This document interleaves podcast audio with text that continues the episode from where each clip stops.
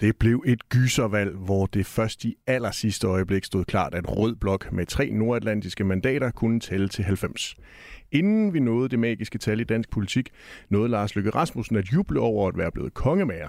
Men så blev de sidste stemmer talt op, og det blev et nederlag til den blå lilla blok, hvor der ikke længere er nogen folkepartier at spotte, men i stedet flere mellemstore partier borget af stærke politiske ledere.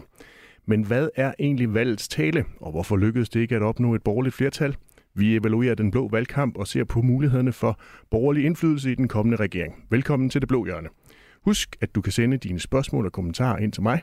Du sender dem på en sms til 1424. Lad os komme i gang.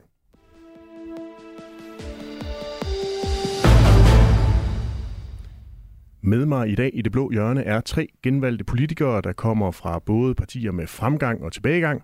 Maj Mercado, velkommen til. Tak. Gruppeformand i De Konservative. Tillykke med, at du er blevet genvalgt på Fyn. Tak. Der var en fejl på stemmesedlerne i Nyborg og Kataminde. Det hørte vi rigtig meget om på selve valgdagen. Du øh, stod ikke øverst på listen, som du ellers skulle have gjort lige præcis i de kommuner.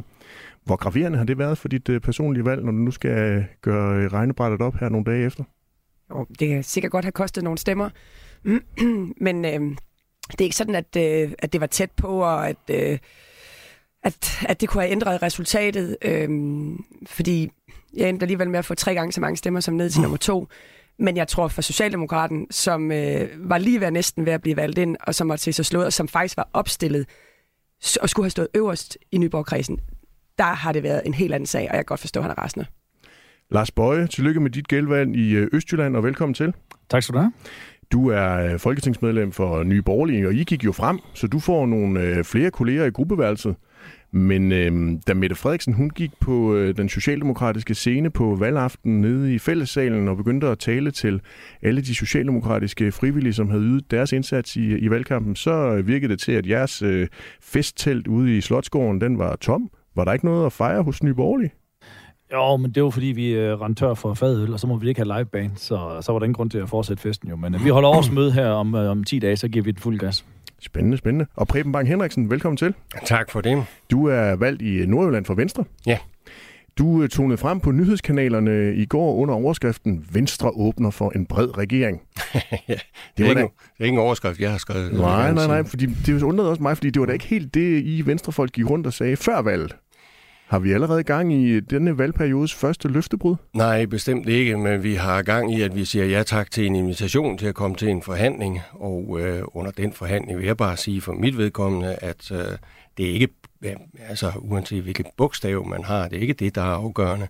Øh, det, der er afgørende for mig, det er, hvad man kan blive enige om, og der kan jeg godt være pessimistisk, lige så pessimistisk, som jeg var før valget. Hvordan det? Ja, der er for mange ting, der adskiller Venstre og Socialdemokratiet. Der er i hvert fald øh, mange ting, vi skal enes om for overhovedet at nå sammen.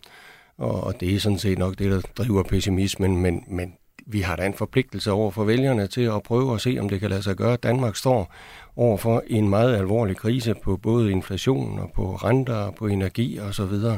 Øh, vi skal da være helt sikre på, at vi får øh, en, en fornuftig eller fornuftige løsninger ud af det. Men Preben Henriksen, håber du, at I bliver enige? Deroppe i det der forhandlingslokale på Marienborg? Det kan jeg overhovedet ikke uh, svare på, fordi det kommer an på, hvad de bliver enige om. Så enkelt er svaret sådan set. Men man kan vel godt have et håb? Nej, det er da, jeg håber sandelig, at ikke de bliver enige om at melde os ud af NATO og sætte uh, topskatten op og så videre og så videre. Så uh, det kommer sandelig an på, hvad det er, der står på papiret, når de er færdige. Så du har ikke noget håb om en bred regering i Danmark? Jeg kan kun svare, som jeg sagde før, øh, hvis den øh, kan blive enige om en fornuftig politik, der i øvrigt ikke ligger mile væk fra Venstres, øh, så har jeg selvfølgelig en håb om det.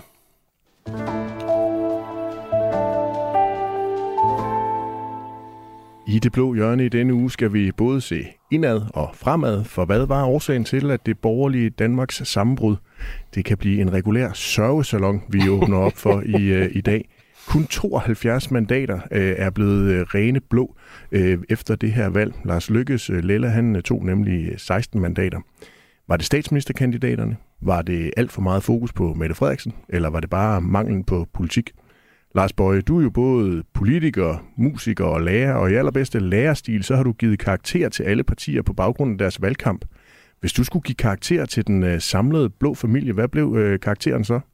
Mm, ja, altså, så bliver det jo et øh, 0-0. Fordi så, altså, vi har jo ikke præsteret, vi har jo ikke fået øh, væltet Mette Frederiksen af, af pinden, og vi har ikke overbevist danskerne om, at, at, øh, at der er et projekt, et øh, borgerligt øh, projekt, som, som, er, som er værd at støtte, og så er man dumpet. Lars Bøje, til alle os, mig selv og sandsynligvis også nogle af lytterne, som ikke lige er helt inde i den der nye karakterskala, som så ikke er så ny. 0-0, er det dumpet? Ja, det er det. Du skal have 0,2 for at bestå. 0,0 er dumpet, og så er der et, der hedder minus 3 faktisk også. Hvorfor er vi ikke nede i minus 3? Nej, fordi at øh, minus 3, så skal man stort set ikke have været til stede. Og, og jeg mener, at man har været til stede. Og der er jo også øh, borgerlige partier, som er gået frem, og selv inklusiv, vi er gået 50 procent frem. Liberal Alliance har fået et, et vanvittigt godt procent, der er kommet Danmarksdemokraterne ind. Øh, og Moderaterne, de ligger sådan midt imellem at være blå eller rød. Det får vi at se. De kommer til at bekende kulør i løbet af de næste par uger. Så på den måde har det jo ikke alt været, været skidt. Og, og, og jeg er jo glad for, når det trækker i en borgerlig liberal retning. Og jeg tror også, det er den læring, vi kan tage med her. Jeg håber, man tager med, det er, at vi skal ture og stå ved vores borgerlighed. Og når vi ikke tager ved vores borgerlighed, og vi ikke skitserer et klart, tydeligt borgerligt projekt, jamen så øh, vælger folk altså Socialdemokraterne. Det er nu så en gang, at Socialdemokraterne de er bedst til at føre socialdemokratisk politik, og når borgerlige partier forsøger at føre socialdemokratisk politik, så taber man. Og det er det, der man har forsøgt at gøre den her gang. Maja Mercado, har I forsøgt at føre socialdemokratisk politik i blandt de borgerlige partier, som Lars Bøje han siger?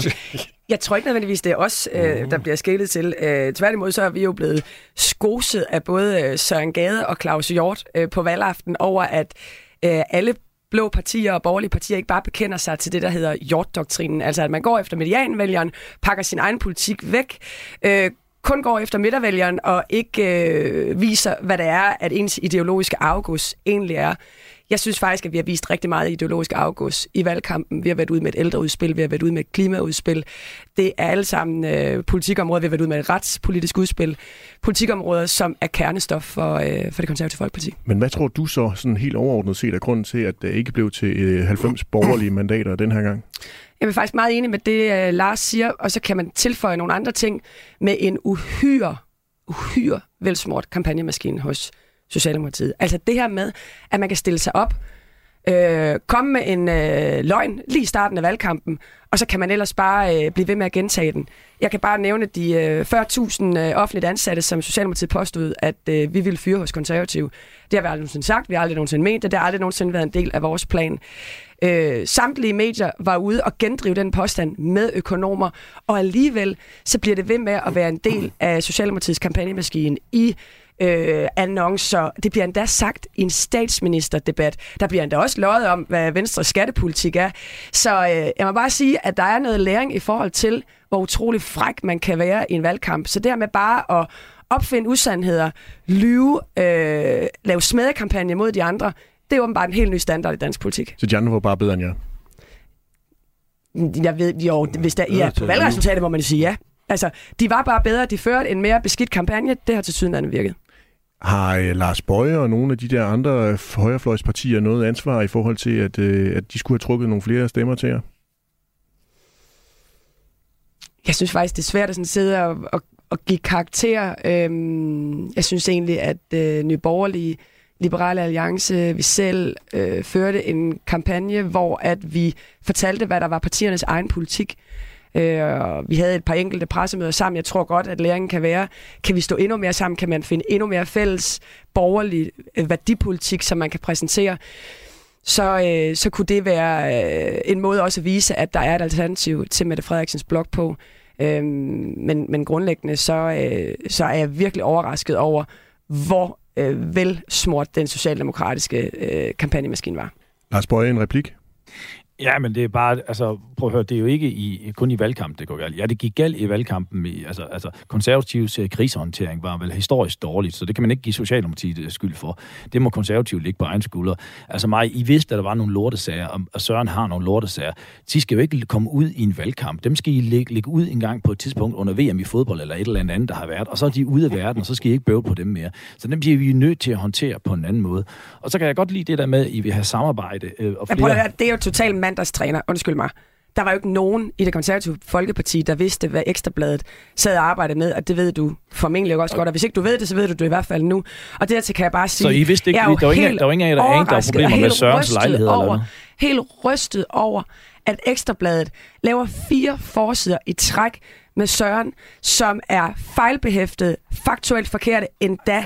usandheder. Nogen vil kalde det løgnagtigt, men lad os bare kalde det usandheder. Og så oven i købet, da de så er ude og lave dementi, så siger Knud Brix, som er chefredaktør, ja, og det sørger mig også beklageligt lige med, med, den her, med det her dementi, for de synes ellers, at det er en god kampagne, de har ført imod det konservative folkeparti. Så har det bare sådan lidt, okay, det er bare kampagne på helt nye standarder, altså. Nej, det er de ikke rigtig meget. Altså, prøv at høre, men det, det, er også, det, er, det, ah, det kan også blive lidt, lidt naiv, synes jeg ikke. Fordi prøv at høre, altså Venstre, og det ved Preben Bank, Lykke og Få har været igennem den her maskine hver eneste gang, de har stillet op til valg. Altså, altså, hvis så konservativt så forestiller, at de kan skøjte hen på vandet, og de ikke bliver holdt op på samme standarder, som Lars Lykke blev, jamen hold nu op, så har man godt nok været naiv, og så har man sovet i timen. Det synes jeg var. Preben Bang Henriksen, har Lars Bøje ret? Har de konservative været naive, da de stillede en statsministerkandidat op? Ej, der tror jeg nok, vi, øh, vi er lidt mandagstrænere, fordi øh, stillede du det samme spørgsmål for halvanden måned siden, så klappede alle jo i hænderne og sagde, at han er, er noget af det nærmeste, vi når hvor herre, og han havde jo øh, meningsmålingstal, der, der bare sagde bare to og langt, langt bedre end Venstres. Har de været naive? Jeg må altså give, øh, give ret i, at øh, mig skal have ret i, at øh, de har jo været udsat for en smedekampagne ud over skæld og grænser fra et medie, der øh, hele eller delvis lever af statsstøtte. Altså undskyld, det øh, forstår jeg ikke, og det synes jeg faktisk, de ekstrabladet øh, kommer meget, meget let omkring ved det her. Preben Mann hvad er din øh, sådan helt overordnede grundlæggende analyse af, at øh, Blå Blok står så dårligt efter det her valg, som tilfældet jo er? Vi fik for få stemmer. Det er vist det korte svar, hvis det skal uddybes lidt mere. Ja, tak. Ja, det kunne jeg forvente. Han er skarp, den der præg. Ja, han, er, ja, ja, han er bare skarp, den der. Det er også siddet og filosoferet længe over den, det kan jeg sige dig. Skal jeg uddybe det lidt mere, så må jeg jo selvfølgelig gribe øh, to steder, nemlig hos Dansk Folkeparti, som er gået øh, mere eller mindre gik i opløsning, øh, men så sandelig der også hos Venstre. Vi kan lige så godt tage fat om, om roden på Venstre først og sige, det er ikke nemt at øh, have en tidligere formand, der ikke bare melder sig ud, men også stifter sit eget parti. Det er heller ikke nemt at have en tidligere næstformand, der gør det samme. Altså de to elementer, det, det gør jo, at øh, det har været op ad bakke for Venstre. Jeg skal da ikke jeg skal da heller ikke undlade at bemærke, at det var det specielt ikke sket i Nordjylland at have eksempelvis Inger Støjberg personligt på stemmesedlen. Maja Mercado, hvis vi lige skal zoome lidt ind på de konservatives valg, så ligesom Preben Bang Henriksen var inde på for lidt siden, så kunne I jo næsten dufte statsministeriet der tilbage i september, hvor I fik nogle målinger, der så viste sig at være øh, tre gange større end, øh, end selve valgresultatet. Øhm, hvordan lykkedes det jer egentlig at skræmme så mange vælgere væk? oh, jeg elsker det der spørgsmål, altså. øhm, men det er rigtigt, vi lå øh, enormt højt, og øh, så kommer der ind fra siden øh, to ting. Der kommer hele fortællingen om øh, de 40.000, hvor der bliver skabt en utryghed om, at vi bare vil lave en, øh, en massakre. Der kommer også en kritik af vores 2030-plan, hvor fokus bliver på en meget, meget lille del af planen, og ikke så meget øh, på, at vi jo også gerne vil øh, sikre, at øh, vi får en bedre ældrepleje, sikre, at vi får et bedre sundhedsvæsen. Og så øh, er der ingen tvivl om, når der er, man taler med folk, øh, at øh, Ekstrabladets smedekampagne, det gjorde også meget og vi kan jo også se det i målingerne. Vi kan jo se, hvordan Sørens troværdighed gik fra at være tårnhøj til at ligge under gulvtæppet. Øh, og det tilskriver jeg altså dog ikke øh, 2030-planen, og jeg tilskriver det heller ikke politiske udspil. Det tilskriver jeg faktisk den smedkampagne. Lars Bøje, han har jo som sagt øh, lavet evalueringen på sin øh, Facebook-profil, hvor han har uddelt karakterer, og han giver blandt andet de konservative øh, minus 3. Øh, hvordan vil du vurdere jeres egen kampagne? Jeg synes, vi har ført en sober kampagne, en ordentlig kampagne. Vi har fokuseret på selv at komme med politiske udspil. Vi kommer med politiske udspil på retsområdet, på ældreområdet, på sundhedsområdet. Noget af det, der optager folk. Øhm, og så synes jeg, at vi har været øh, for pæne, måske i øh, debatterne. Måske skulle vi have angrebet noget mere, gået mere hårdt til det det er noget af det, der ærger mig, er, at øh, vi kunne tale mink i øh, den første uge af valgkampen. Dernæst så døde hele den diskussion fuldstændig. Jeg havde gerne set, at det også havde været en diskussion omkring forvaltning af magten og ordentlighed. Og det, at man ikke laver politiske ansættelser i ministerierne. Øh, det, at øh, man ikke bare sletter sms'er, sletter sine spor, når man har lavet nogle brøler, gigantiske brøler, udslettet et helt erhverv. Så øh, jeg synes ikke, at den blå blok lykkedes med rent faktisk at få den diskussion om ordentlighed, som vi gerne ville have haft i det konservative Folkeparti. Men hvorfor tror I så ikke bare de diskuterer emner op? Ja, det synes jeg også, vi gjorde. Jeg synes også, at det blev gjort i alle øh, ministerdebat, eller hvad hedder det, statsministerduellerne. Øhm, men, men man kan bare se på de øh, mange partilederdebatter, der var undervejs, at det var ikke noget, der fyldte, og det kom til at fylde mindre og mindre undervejs. Lars Bøje, nu nævnte jeg lige, at øh, de konservative de havde jo nogle ganske fine målinger, bare vi nu går nogle få måneder tilbage. Det er jo lidt den samme historie med Nye Borgerlige. Altså i løbet af sidste valgperiode, der lå I flot i rigtig, rigtig mange øh, meningsmålinger hen over ganske, ganske lang tid. Men I fik også skræmt vælgerne væk, selvom I så kan notere en lille bitte fremgang. Hvorfor skræmte de dem egentlig væk? Ej, jeg ved da ikke om 50% fremgang er lille bitte. Øh, men, men når jeg giver karaktererne, som jeg gør, så er det også fordi, i en, til en eksamen, så får man jo karakter for præstationen og ikke processen. Øh, og, og præstationen må vi bare erkende, hvad, hvad, hvad er det elendigt. Og, og, når, og når jeg siger det, det jeg, jeg giver selv et firtal, i den, fordi at, at vi laver nogle, nogle graverende fejl i, uh, i, i valgkampen. Og som et lille parti, så har man kun uh, få dage og få gange, hvor man får mediernes opmærksomhed. Uh, og, og der dummer vi os, og det uh, bliver skraldet af. Vi var på vej omkring de der 5-5 eller sådan noget uh, nok, og så røg vi lige ned på 3,5 efter de der fejl der. Og det bliver bare straffet for et lille parti.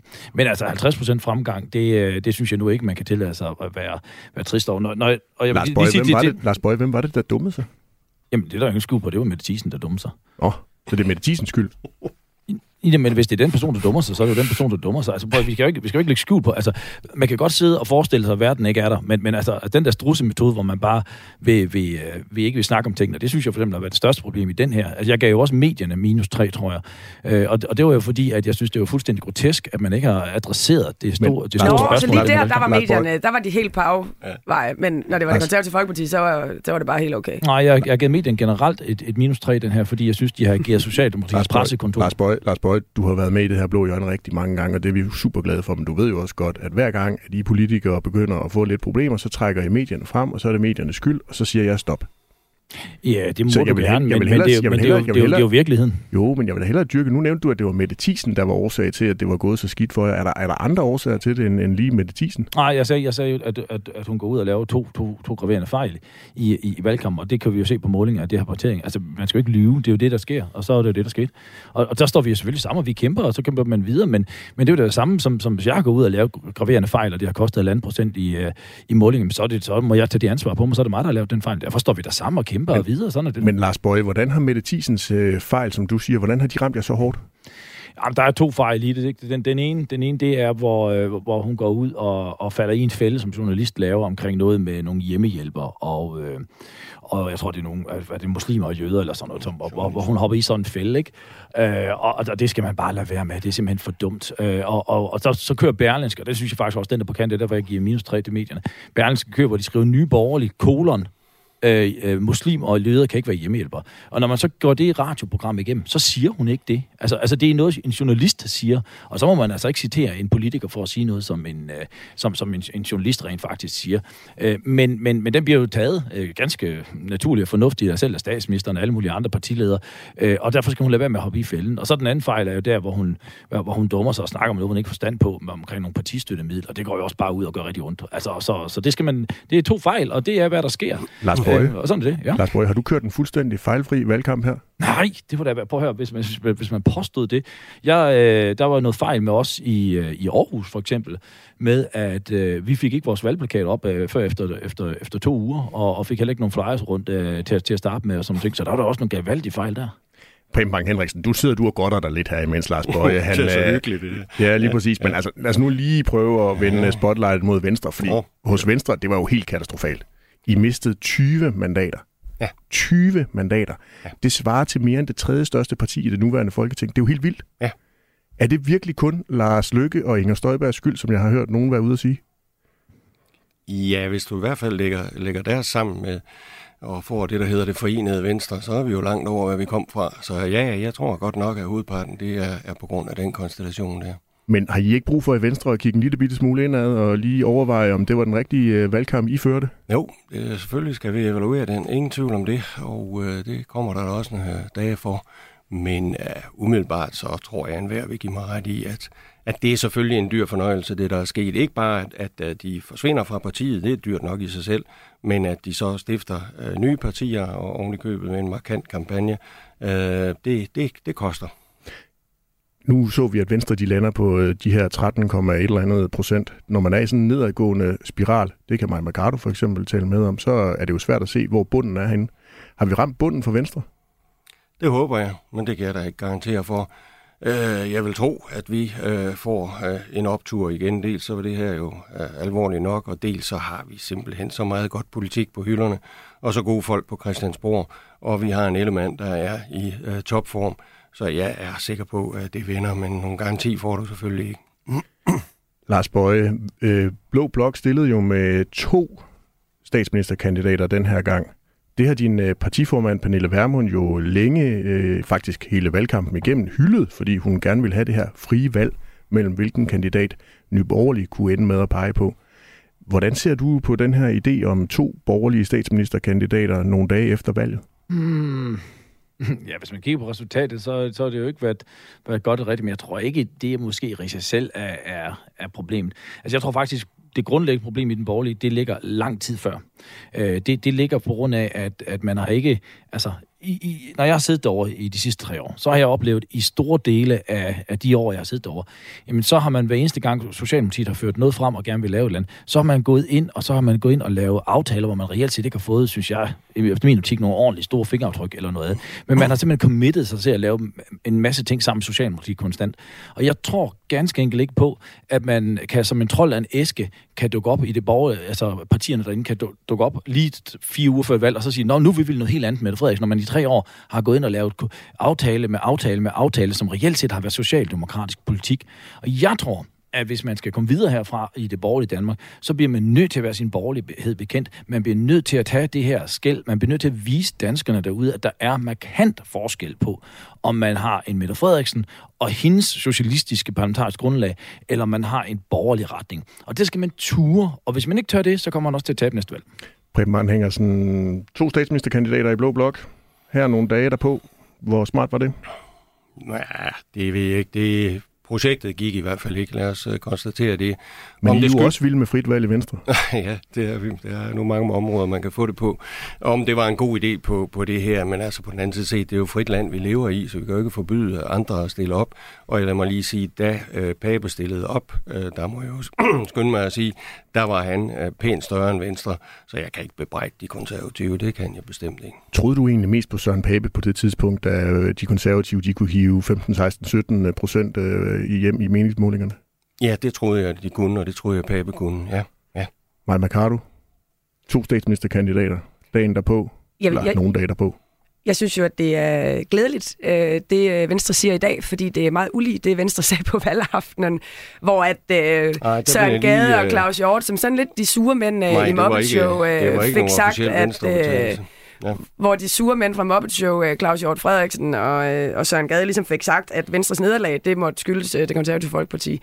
Øhm, og der må man bare sige, at, øh, at der tror jeg, der er behov for, at at kigge indad, det kommer vi selvfølgelig også til at gøre selv. Øh, vi mistede øh, 1% øh, af stemmerne og mistede to mandater, og det er klart, at vi kommer til at evaluere og kigge indad, men, men, men jeg synes også, det kalder på selvrensagelse hos andre. Jeg må bare sige, de to udtalelser, og det er helt korrekt, der er uh, citeret, uh, de står for egen regning for de pågældende personer. Jeg har ikke hørt Venstre officielt tilslutte sig dem, og jeg kan slet, slet ikke genkende mig selv i dem. Men så har jeg da lige et spørgsmål, fordi der er jo flere venstrefolk, der jo har været ude og åbne for en bred regering her under dig. Er det så også for egen regning, eller er det øh, Venstre? Ja, nu spurgte du lidt konkret til de udtalelser der, og, og der er jeg nødt til at sige, at jeg er ikke ansvarlig for, hvad der bliver sagt på en valgaften, når øh, et medlem får stukket en mikrofon op i hovedet. Lars Bøje, det bliver lidt kontrafaktisk, men jeg kunne egentlig godt tænke mig at, øh, at høre nu her nogle dage efter Folketingsvalget, altså før 1. Øh, november, der var det ikke til at drive et svar ud fra jer i Nye Borgerlige om, hvilken af de to statsministerkandidater I egentlig ønskede at pege på som leder af en, øh, en borgerlig regering. Nu her, nogle dage efter, hvem, hvem kunne du så egentlig godt tænke dig at se som borgerlig statsministerkandidat? Eller statsminister? Jamen altså, vi, øh, vi ser jo element til, til, til dronningerunde, fordi det var ligesom den aftale, vi har lavet, hvis der var parti, der blev klart størst, de så fik de første øh, skud på det. Øh, hvis jeg sådan helt for egen regning, og nu tidligere jeg ikke at taler på, på Nyborgerligs regning, men hvis jeg tale for min egen regning lige nu, så vil jeg faktisk sige, at den stærkeste kandidat, vi har i Danmark lige pt. det er Alex Vanslov. Ja, det var en ny tredje kandidat. Hvorfor det? Jamen, øh, altså, nu skal han lige vise, at det resultat, de har fået, det, det er holdbart. Øh, øh, og så, så, øh, så, så tror jeg, at vi har behov for at, at vise en tydelig borgerlighed. Og det gør han. Og, og jeg håber, som, om, hvis det så ikke skal være Alex, så håber jeg, at det kan være inspiration til, at, at vise en, en tydelig øh, borgerlighed og, og kæmpe for det, for, det, for det liberale Danmark øh, på den måde. Øh, altså, og jeg synes jo der i, i, i en overrække, men det er så min personlige holdning, og det, det ved jeg godt, Preben nok ikke er enig i, men jeg synes jo, Venstre har trukket sig alt for meget ind og bliver til et socialdemokratisk parti. Altså hvis man kigger på de deres økonomiske planer, så er der stort set ingenting, ingen forskel på, hvad en dansker får ud af den socialdemokratiske økonomiske plan og Venstres økonomiske plan. Og der synes jeg altså godt, man må hæve ambitionsniveauet. Og der synes jeg, vi skal blive nødt til at, at hæve det ambitionsniveau, og så skal vi kigge den vej. Og jeg synes jo, Alex har kørt en fantastisk kampagne. Nu får vi se, at det er, det er langtidsholdbart med den fremgang, eller har. Men, men lad det så være et fyrtårn på, hvor vi skal rykke hen. Preben Bang, Alex Vanopslag som øh, borgerlig statsminister? Ja, det vil jeg ikke sidde og, og, og gætte på nu. Vi har vores kandidat, øh, og det er Ellemann. Og, og øh, jeg lige vil sige, desværre så går der altså rimelig lang tid, før vi skal, før vi skal stille med nogle nye. Men nu, øh, Lars, Lars Bøge understreger naturligvis, at det, det står for egen regning, det han, mm. han siger her. Men, men hvordan lyder det egentlig som sådan en rigtig øh, inkarneret venstremand som dig, at øh, der er nogle, øh, nogle nyvalgte, genvalgte folketingsmedlemmer i den blå blok, der godt kunne se andre statsministerkandidater end dem, I allerede har stillet op? Ja, men altså, øh, det må de pågældende jo, jo selv finde ud af, og, men jeg skal da ikke negligere, at vandopslag har jo altså fat i den unge generation, og det er jo altså dem, der vi nok skal finde lidt mere aktive i politik om nogle år, så derfor har han givet en lys uh, fremtid foran sig. Men altså, det ændrer jo ikke på, at uh, vi har vores mand i Venstre, og han har klaret det rigtig godt. Men Preben Bang, nu er du lige inde på, at du godt kunne forstå, Søren Pape han meldte sig, da de lå på de der 14, 15, 16 ja. procent. Ja. Hvis Alex Vanderslag han fortsætter den nuværende kurve, så går der jo ikke lang tid, før han kan nå samme øh, procenttal i meningsmålingerne. Skal han så også melde sig? Det er en fri verden, vi lever i, så det øh, må han simpelthen afgøre. Man kan også sige, hvis jeg må komme ind her, øh, altså det, det kommer også an på, hvad der sker til de her forhandlinger. Altså, øh, der er jo ikke noget, der er, er afgjort nu, og, og det er jo klart, hvis, hvis Venstre vælger at gå ind i en, i en bred regering sammen med Socialdemokratiet, så er de jo ikke en del af oppositionen. Og så skal jo oppositionen uh, finde en anden en. Og så, det, så kommer man jo til at være i modstand til oppositionen, når man går med i en regering. Uh, så, så, så, så der er jo meget i de næste par uger, som, som, som kommer til at afgøre, hvordan dansk politik kommer til at se til fremadrettet. Så det, det er jo ren spekulation lige nu. Jeg tror, om jeg måske, jeg ved ikke, hvor mange runder der skal til, men, men det her det bliver jo kompliceret, inden der bliver dannet en regering, og det tror jeg også, man skal være ærlig omkring. Ja, og det er jeg fuldstændig enig i. Øh, og jeg synes også, at det mudder billedet, når der er, at øh, der er folketingsmedlemmer, der går ud og siger, at de synes, det vil være øh, godt, hvis det er, at man skal lave regering med Mette Frederiksen. Øh, på en eller anden måde, når man kigger på det udefra, Preben, så virker det jo som om, at der ikke er styr på butikken, når der er øh, fire øh, medlemmer af Venstre, der er ude og sige, øh, at øh, man gerne vil have en bred regering. Og jeg kan ikke lade være med at sidde og tænke på, om det i virkeligheden er sådan en prøveballon, for ligesom at se, er det gangbart? Hvad siger Twitter? Hvad siger Facebook? Øh, og I så til sidst ender med rent faktisk at, øh, at gå med. Jeg kan bare sige, hvis I gør det, så, øh, så tror jeg nok, at vi for vores del i konservativ vil være meget indstillet på at køre en oppositionspolitik, fordi at gå i regering med Mette Frederiksen, når man i den grad har lagt afstand og øh, har taget kæmpe kampe i både den sidste valgperiode, men også i valgkampen. Det rimer bare ikke på regeringsdeltagelse. Preben Bang, var du ude med en prøveballon i går? Nej, øh, jeg ved heller ikke, hvad det er for regeringsdannelse. Vi allerede er i gang. Vi har fået en invitation til at komme til nogle forhandlinger. Der lægger vi forskellige krav frem. Det samme gør øh, konservative i eftermiddag, det samme gør Socialdemokratiet. Og så må vi jo se, hvad, det, hvad der kan opnås enighed om. Længere er den uh, på det men, ikke. Men ja. du afviser det jo ikke på samme måde, som vi hører Maja Mercado og de nej, konservative nej, gør det. Nej, det gør jeg ikke, fordi uh, hvis vi kan blive enige om noget fornuftigt i den her krisetid, som danskerne er i, så skal vi da ikke stå som Maja Mercado men og må jeg spille et spørgsmål? Så selvom, hvis vi nu siger, at Mette Frederiksen, hun lige tog en blå kappe på og lagde øh, knald borgerlig politik frem, vil du så stadig bakke op om en statsminister, som Mette Frederiksen, som har slået et helt minkerhverv ihjel, som har slettet sms'er, som har ageret så magtfuldkomment. Vil du kunne gøre det?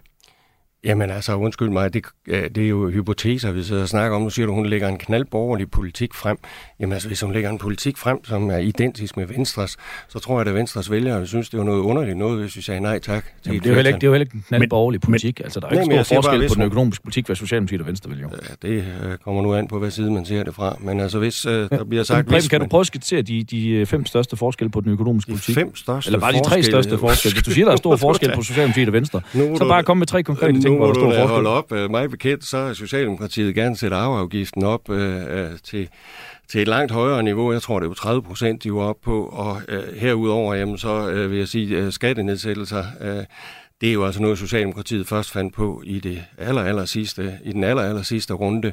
Og endelig så tror jeg også, at de skitserede en formueskat på et eller andet tidspunkt. Nu fik du i hvert fald tre, så øh, må jeg nok ah. Ah, formueskatten, det var, det var nu de frie grønne og enhedslisten og sådan noget. Det var nu ikke Socialdemokratiet. Jamen, du kan det jo bedre end jeg. Så det ja, lige, det kan jeg nok omkring den økonomiske politik. Ja, men, men Preben Bang, for lige for at blive noget af det, som Maja Mercado var, øh, var inde på, altså lad os nu lege med tanken om, at øh, der kommer sådan en, øh, en bred regering hen over midten, der er utrolig meget venstrepolitik i den. Måske nærmest alle de ting, I har foreslået ja. i løbet af valgkampen. Ja. Men Mette Frederiksen er statsminister. Ja. Det må... Skal Jacob Ellemann øh, så være minister i sådan en regering? Ved du hvad, det skal Ellemann selv have lov at finde ud af, for at sige det rent ud. Men jeg må da sige, hvis vi får et flertal i Folketinget, der fremlægger en ren venstrepolitik, hvordan pokker skulle jeg så gå ud og kigge mine vælgere i øjnene og så sige nej tak til den? Men, men Preben Bang, kan du kigge dine vælgere i øjnene, hvis det er Mette Frederiksen, der er, er statsminister? Jamen altså, det må, øh, det må Venstres ledelse, i det her tilfælde Jacob Ellemann, jo finde ud af, hvordan det skal være. Maj Villa. Øh, nej, undskyld. Undskyld. undskyld. Mange ting har du putt mig, Kasper Undskyld. Undskyld. undskyld. Maja Mercado. Tror du, at, øh, at Venstre vil få et, øh, et, et sådan helt sovløst liv i sådan en midterregering? Nej, det siger historien jo, at man ikke får. Og man, siger, man kan også se på historien, at det vil være en meget kort levetid for sådan en regering. Lars Bøje, hvad tænker du, hvis vi ser Venstre inde i, i regeringskontorene sammen med Mette Frederiksen? Jamen, rent kynisk fra, fra, fra min side, så vil jeg da hilse det meget, meget velkommen, for det kommer til at udradere Venstre. Altså, øh, de kommer til at blive overhalet, og Liberale Alliance kommer til at stå som en eller anden øh, dårlig udgave af Radikal Venstre ind på midt på. Så, så øh, kynisk fra min side, øh, hvis man skal kigge på, hvad man gerne vil have sit eget parti til at vokse, så vil det være en god idé for, for Danmark. Nej, så tror jeg ikke, det vil være så klogt. Men det må Venstre jo fuldstændig selv bestemme. Vi har fået masser ind på øh, masser af lytterhenvendelser på øh, 1424, så lad os lige prøve at øh, tage nogle af dem. Øh, Sanne, hun skriver herind, helt ærligt til de tre, kom i arbejdstøjet, I får løn, I må selvfølgelig indgå kompromiser i stedet for at stille jer negativt an fra begyndelsen. Maja Mercado? Jamen, vi er jo sådan set konstruktive, og vi går der ind i alle politiske forhandlinger, øh, og har da også lavet øh, en del brede aftaler. Der er bare forskel på at lave brede aftaler, og så sidde i regering. For når man sidder i regering, så skal man have en fælles retning, og man skal have et fælles projekt, og man skal også have et fælles ideologisk øh, fundament, som man deler med dem, man sidder i regering med. Og det deler vi bare ikke med Socialdemokratiet, og det er derfor, at, øh, at, at det er en afvisning herfra. Preben Bang, Lars øh, Madsen, han har også sendt en sms ind på 1424. Han skriver, Blå Blok har og havde ingen politik. Har han ret? Nej, det er han i hvert fald ikke. Vi er da kommet med tonsvis af politiske udspil. Det samme har øh, vores øh, medsammensvorene. Så, så nej, vi må bare sige, de trængte jo altså ikke igennem, og jeg har vist flere gange nævnt, øh, hvad, hvad jeg mener var årsagen til, at vi ikke kom videre. Men jeg må også sige til lytteren der, altså, som, som siger, at, uh, at man skal komme i arbejdstøjet. Jamen prøv at høre, det, det er vi. Men, men jeg er ikke valgt ind for at føre socialdemokratisk eller socialistisk politik. Og jeg kommer ikke til at, til at validere socialdemokratisk eller socialistisk politik. Aldrig nogensinde. Lars Bøje Hed fra Grænsted har også sendt en sms ind på 1424. De blå har brugt for meget tid på at påpege, hvor onde de røde er, og har faktisk glemt at reklamere for, hvad de selv vil. Der har været for meget fokus på at vælte de røde, uden at fortælle, hvad der så kommer efter. Mm, nej, det synes jeg ikke er korrekt. Vi har fremlagt øh, 100 øh, borgerlige mærkesager. Øh, der har ikke været så mange i medierne, der rent faktisk vi har snakket omkring politik. Altså, det så er det tilbage ved, at det er mediernes skyld? Ja. Nå, jamen, men prøv at høre. Øh, det største udfordring, vi står over for PT, det er inflation, der hedder 11 procent.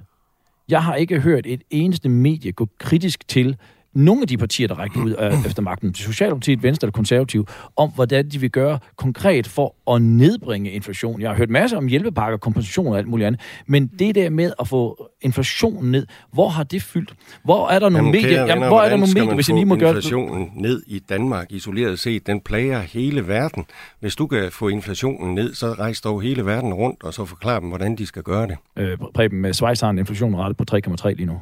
Det er muligt, men uh, så tag lige alle de andre lande. Det er der rider dem der som en mare. Jo, men hvad er det, hvad er det, hvad er det Schweiz gør godt? Hvad er det, Schweiz har gjort anderledes? Man bliver nødt til at kigge ud. Der er to ting, som driver inflationen.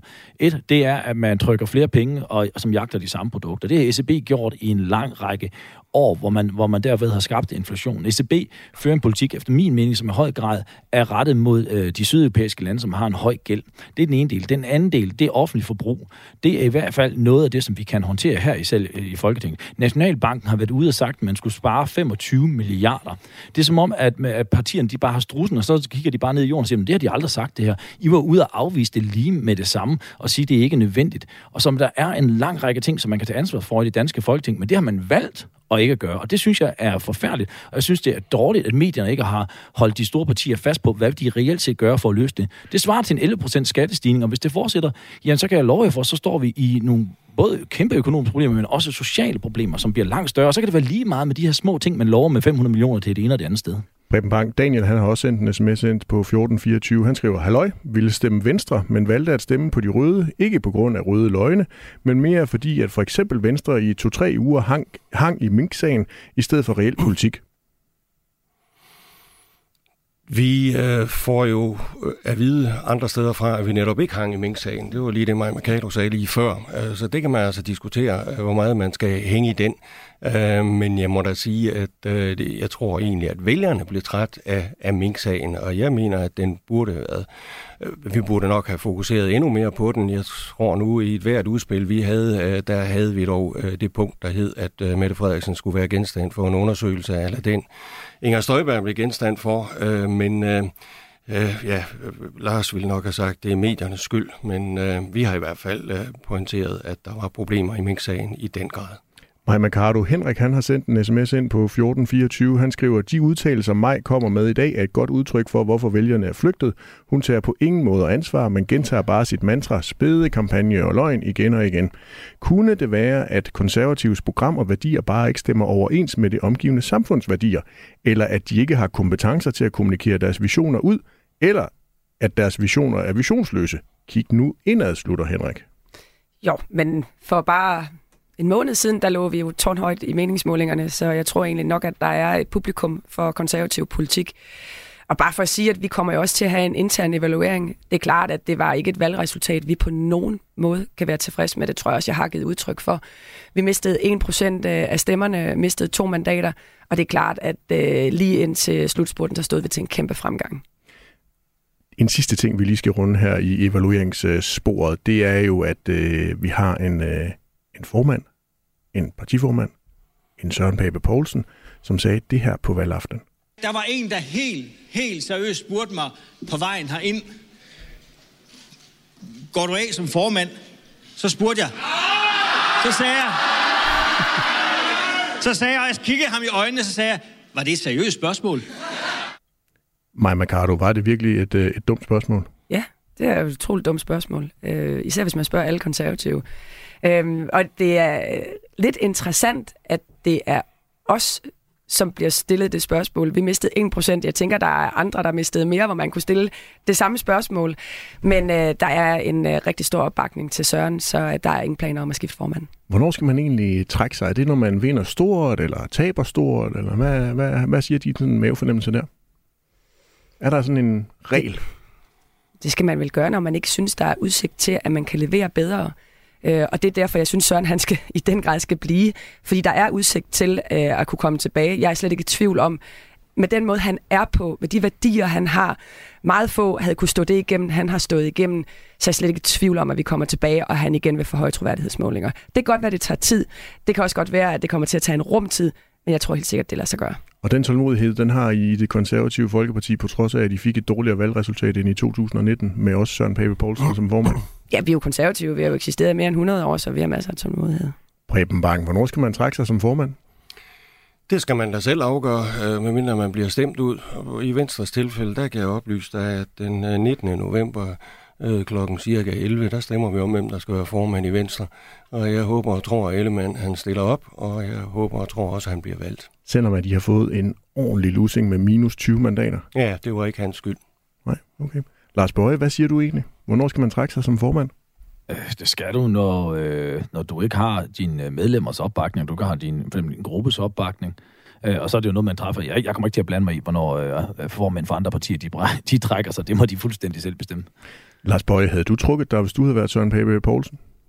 Øh, ja. Hvorfor? Ja, fordi at uh, leder, lederen... Ja, nå, men, altså, nu spørger jeg om, hvad, hvad jeg ville have gjort, hvis jeg havde siddet det sted. Uh, og, og, så, og, som, uh, så, og som leder, så kan du godt uddelegere ansvaret, men du har det stadigvæk. Øh, og når det går dårligt, så skal du tage ansvar på dig. Øh, og, og hvis man øh, på den måde har tilbagegang, så vil jeg ikke som, som leder, så vil jeg spørge ud i hvert fald, og, og spørge, om der stadigvæk var opbakning. Hvis der stadigvæk er opbakning, så skulle man blive enige omkring det projekt. Det, det er faktisk meget elegant, det uh, han laver lige nu, Lars, fordi du stiller spørgsmålet, vil du blande dig i de andre? Nej, siger Lars Bøje, jeg vil overhovedet ikke blande mig. Hvorefter han bare sviner og sabler det konservative folkeparti. Jeg synes, point for elegancen, Lars Bøje, på Nej, men det gør jeg ikke. Nej, jeg får, jeg får stillet spørgsmål, hvad jeg vil gøre, hvis jeg, sad, hvis jeg sad som leder. Og der, og der, vil, der vil jeg trække mig, fordi jeg, det er en af de ting, som jeg synes, der har været galt med Mette Frederiksen. Hun har jo heller ikke taget ansvaret for de fejl og de, de, de ting og de lovbrud, hun har lavet. Hun har heller ikke som leder taget ansvaret på sig. Og jeg synes, man som leder skal tage ansvar på sig. Og, og så, spørger, så spørger man jo, øh, hvad jeg vil have gjort. Ikke hvad jeg mener, Søren skal gøre, fordi jeg har sagt, Ej, jeg vil ikke blande mig i... Det, jakke. Jeg vil ikke blande mig i, hvad Søren gør. Jeg må godt, ja, måske lidt desorienteret, men er jeg ikke kommet i det blå hjørne, hvor de blå partier sidder, og sikkert, sikkert er en tur, vi tager herinde. Ja, Nå, måske, bare ikke, være, måske bare ikke vant til, at man er ærlig. Lars Bøje, Lars Bøje, det var jo så Søren Pape. Øh, han fik jo så en, en, en lille procentmæssig øh, tilbagegang på kun lidt over 1 procentpoint. Hvad hvis du nu var Jakob Ellemann Jensen og havde fået en losing oh. på minus 20 mandater? Jeg noterer, var du så også blevet? Jeg noterer med det samme. Ja, men igen, jeg vil ikke blande mig i, hvad, hvad andre gør, men hvis jeg har siddet som, som leder for, for, for en parti, som blev halveret, ja, så var jeg også gået.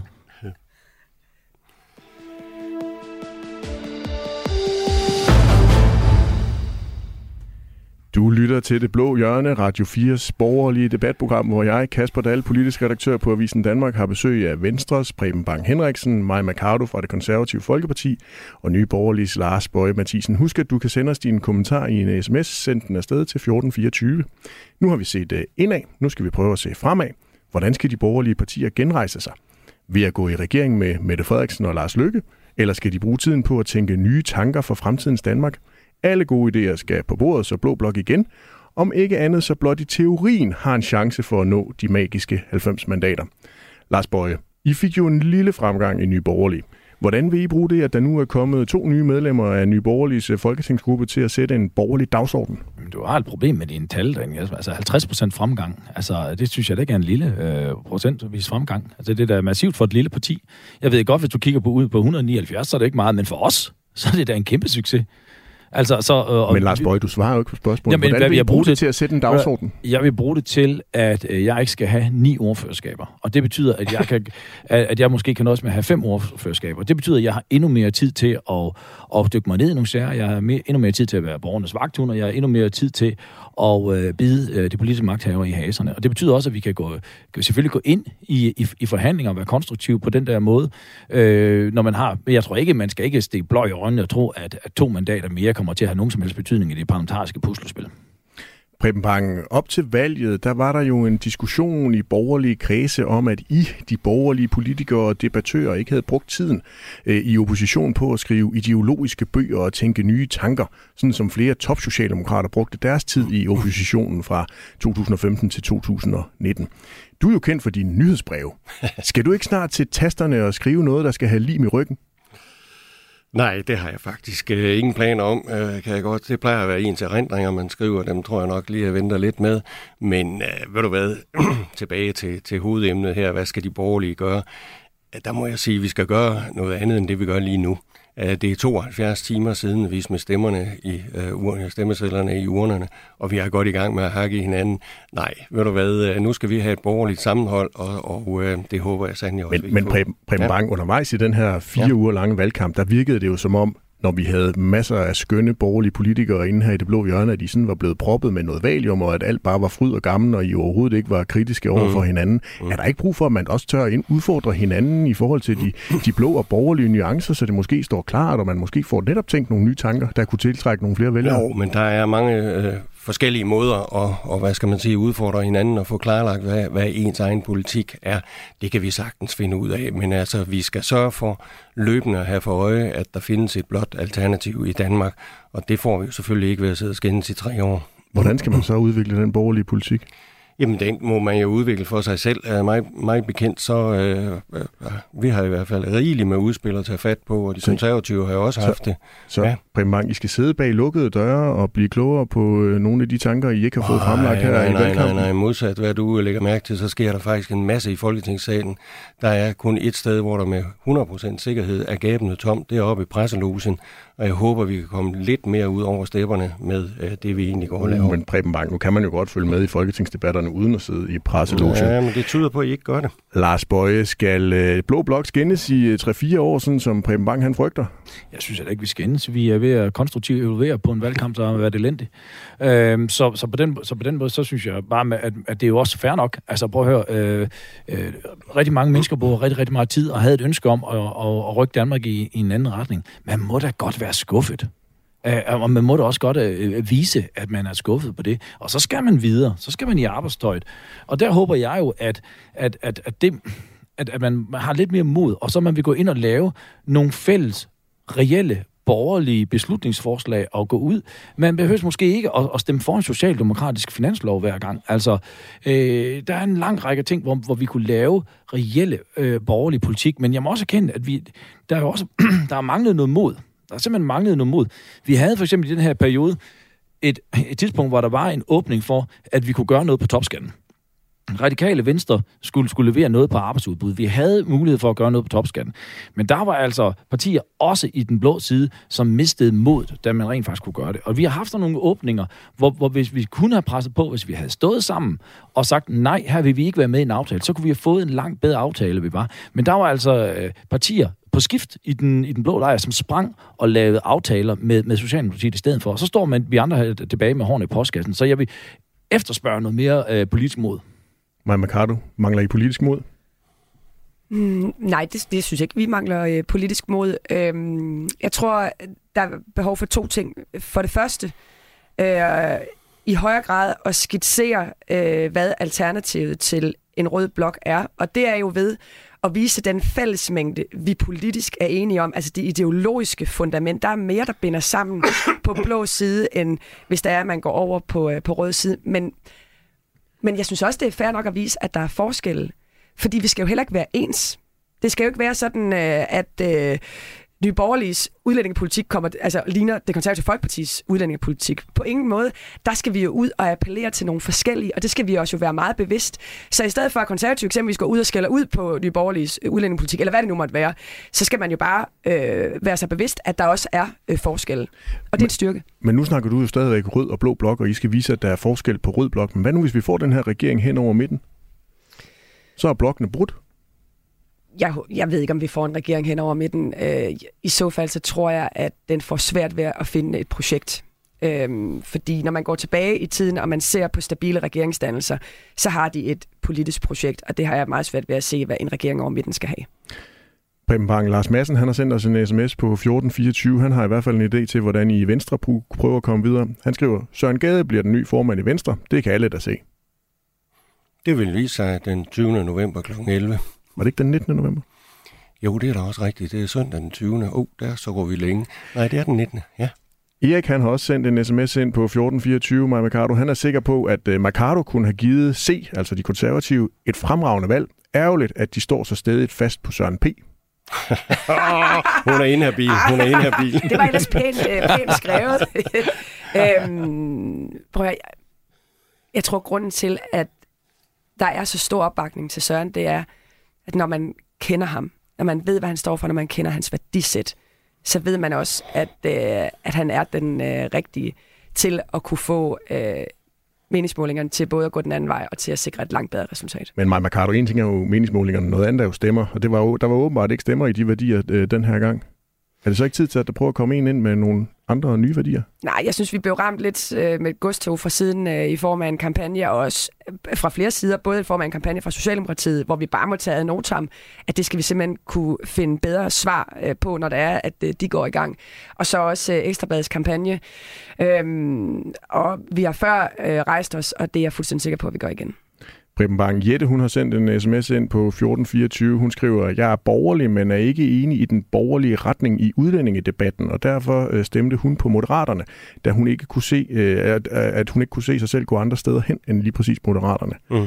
Øhm, nu bliver der snakket meget om, at I skal blive enige i Blå Blok og finde sammen på alle mulige politikområder. Mm. Risikerer I ikke, at uh, Lars Lykke han bare vokser sig endnu større? Når I skal fagne jo. både Venstre, Konservativ, ja, ja. Inger Støjberg, Pernille Vermund, Morten ja, Messerschmidt? Det er da ikke blevet nemmere af, at vi er en øh, 6-7 partier, eller mange vi er, der skal finde sammen. Det er der ingen hemmelighed. Og jeg må da sige til Jette, det er jo et øh, frit demokratisk land, vi lever i, og hvis man mener, at udlændingespørgsmål, det er det, der er helt afgørende for en, jamen så øh, må man jo kigge på, hvad politik vi har. Der kan der ikke udelukke, at Lars Løkke har en anden politik, end vi har. Lars Bøje Mikkel fra Sydfyn, han har en idé, du kan tage med hjem til Nye Borgerlige. Han skriver, at Nye Borgerlige skal skifte navn til De Eneste Borgerlige. Venstre og Konservative er en socialdemokratisk udgave fra 90'erne. Åh, oh, jamen, uh, det, det er en god, uh, god dag, og Mikkel, det kan, jeg, jeg, jeg, jeg vil da bare sige til ham, han, uh, han har vist sig der i hvert fald noget politisk mod. Er vi sikre på, at Lars han ikke uh, også sender noget ind under dæknavnet? Lars Borg, sidder du sms'er til 1424? er det 1424? Åh, oh, det det. Nej, men jeg synes, altså, prøv, jeg, jeg synes jo helt op, oprigtigt, at, at han har en, en, en pointe i, at der skal laves en ny borgerlig fortælling. Og, og det skal være en, der er, i min optik i hvert fald, baseret i ægte borgerlige værdier. Og, og, og så skal man stoppe det her med at prøve på at trække stemmer ind over midten ved at føre socialdemokratisk politik.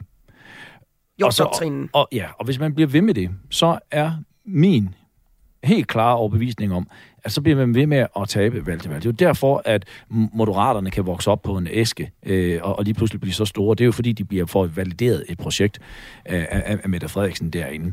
Og det bliver vi nødt til at, at sige, jamen, og så nævner hun der udlændingepolitikken, og så siger man, prøv, jeg kommer ikke til at ændre. Jeg kommer ikke til at synes, det er okay, at kriminelle voldtægtsforbrydere, udenlandske voldtægtsforbrydere kan være i Danmark.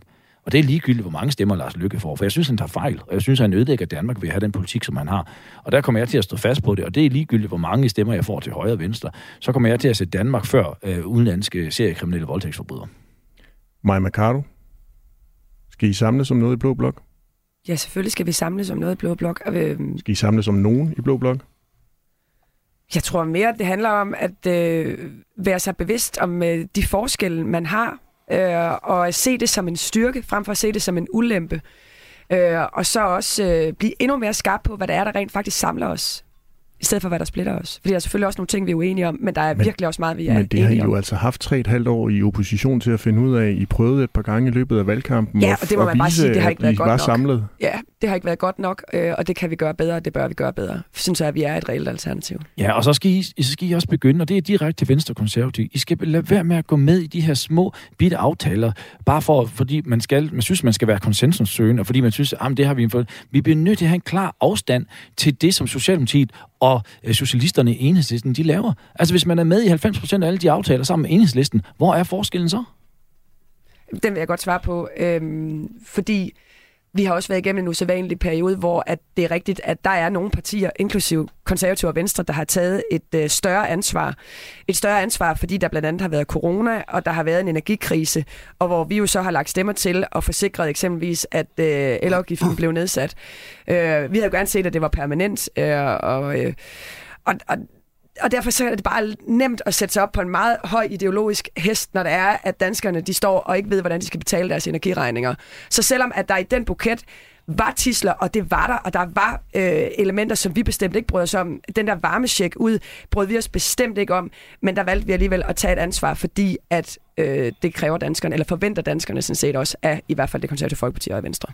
Jamen, jeg kan jo kun supplere med at sige, at det er jo fuldstændig rigtigt, hvad, hvad mig siger, og, og som White redegør for. Vi kan godt bare vende ryggen til alt muligt, men vi har da en forpligtelse over for danskerne, og også over for vores egne vælgere, til at søge den bedst mulige løsning på problemerne, og vi står vel at mærke i så alvorlige problemer, at jeg tror, at Venstres vælgere vil betakke sig, hvis vi bare vender ryggen til dem.